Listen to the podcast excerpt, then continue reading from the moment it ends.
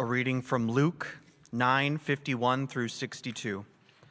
When the days drew near for him to be taken up, he set his face to go to Jerusalem. And he sent messengers ahead of him, who went and entered a village of the Samaritans to make preparations for him.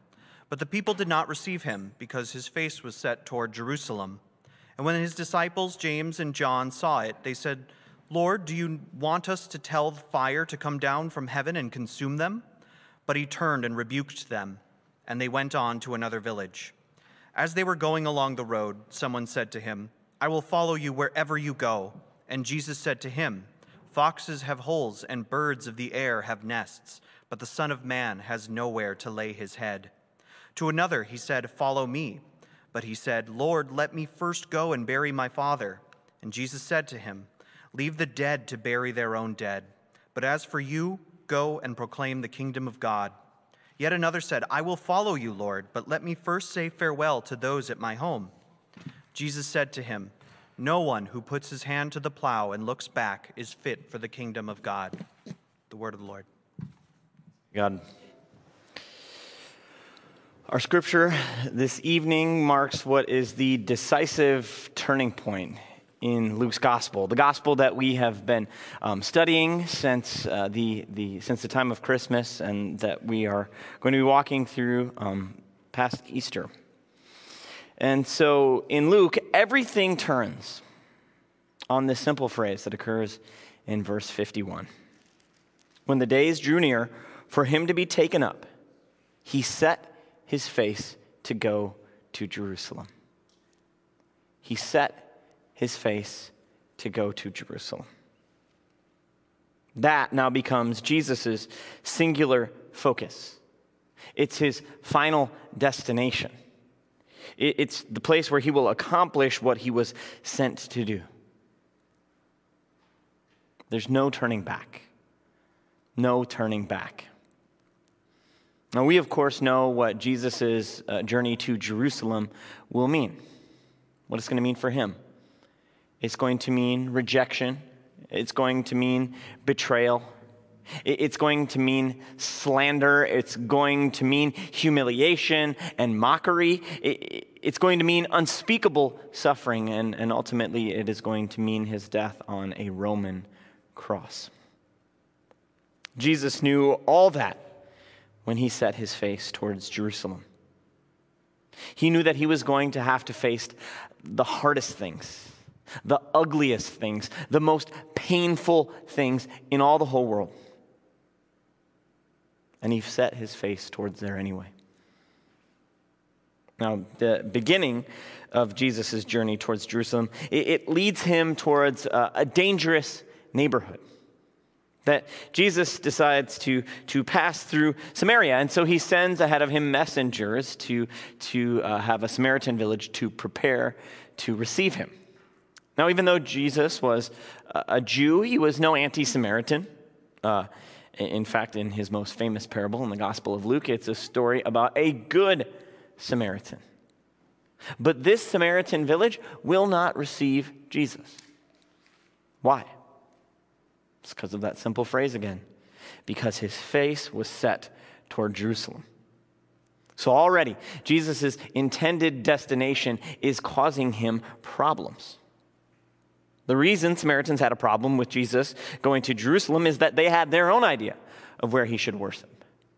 Now, the Samaritans were close cousins to the Jewish people, but their idea was that the, the correct place to worship was in Samaria, in the town of Samaria, uh, on, on the temple on their own mountain, Mount Gerizim. So already, Jesus sets his face towards Jerusalem, and the first thing that happens is ethnic and religious conflict. A conflict that is filled with so much bitterness and hatred that Jesus' disciples could say without blinking an eye, Should we call down some fire from heaven to destroy these people? No big deal. But that's what happens when your face is set towards Jerusalem. Because when you're headed there, you can't help but avoid, not avoid the hard stuff. Now, last year, when this whole pandemic thing started, it was in the season of Lent. Now, we got our together Ash Wednesday service last year, but it wasn't too long after that that the pandemic struck. And it seemed like that time a, a fitting season to reflect uh, on, on what it means to be disruptive and kind of shaken out of our normal routine. And it, it, also seemed a fitting time to reflect on our own mortality, our own finitude, our own ultimately powerlessness in, in the face of these great and invisible forces that, that shape the world. But it seems, in a lot of ways, honestly, that last year's Lent never, ever ended. And so I guess in some ways we're just picking right up where we left off or where we never even left. And so with this Ash Wednesday, we are reminded that our long Lent goes on. We're long haulers when it comes to this. And this year, it's different. You know, last year, this happened, it was disruptive, and we were like facing this acute crisis. We, were just struggling to keep our heads above water, and we didn't know when the water was going to stop rising. But we're not in panic mode, at least not in the same way anymore. And so this year, what's being tested is our endurance, our ability to endure. And we're faced with these questions, you know, can we keep walking with Jesus during this Lent? Are we with him for the long haul?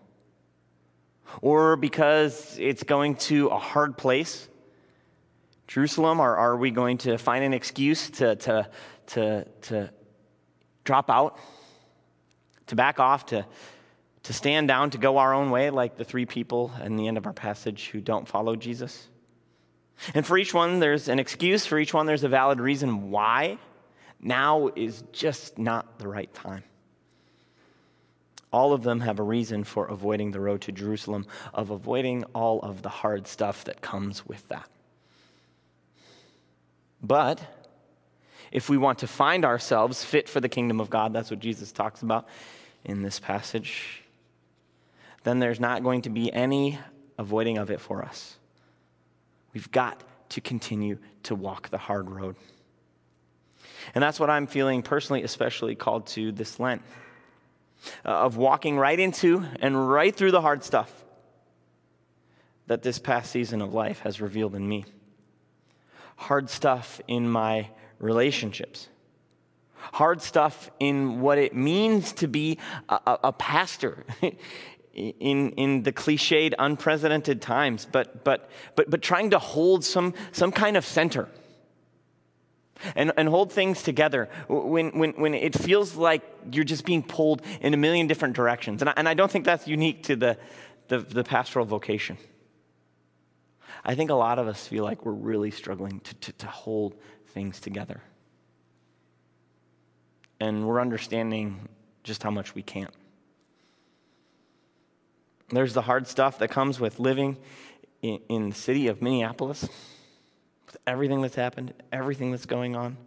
There's the challenge of living in the uh, uh, United States of America. But truly, the hardest stuff of all is the stuff that we have to face within ourselves, and I have to face within myself. So, how about you? A question to ponder tonight, to roll over in your mind is, is what is something hard you're feeling like you need to walk into or walk through as a follower of Jesus? Something maybe that's been, been troubling your spirit or, or, or you've been trying to avoid till now, but, but you know you, you just can't keep avoiding it. You can't walk around it. You can't deny it. You've just got to go into it and you've got to go through it with Jesus. Now, the beautiful promise, even in the midst of the season, is that we know on the other side of the hard stuff, of going to Jerusalem, is, is, a, is a beautiful and a powerful and a wonderful testimony to, to the power of Jesus Christ and the faithfulness of God. And if you've ever walked a hard road before, then you know that this is true, but that does not necessarily make doing it this time again any easier. But Jesus is here with us. He's in front of us, He's leading the way. And, and he's behind us and, and, and he's prodding us along the journey. And he's beside us, right beside us as we walk this hard road as our companion.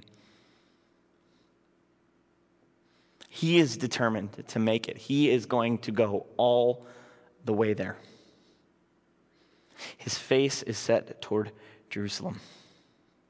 He's not turning back, and neither should we. In the name of the Father, and of the Son, and of the Holy Spirit. Amen.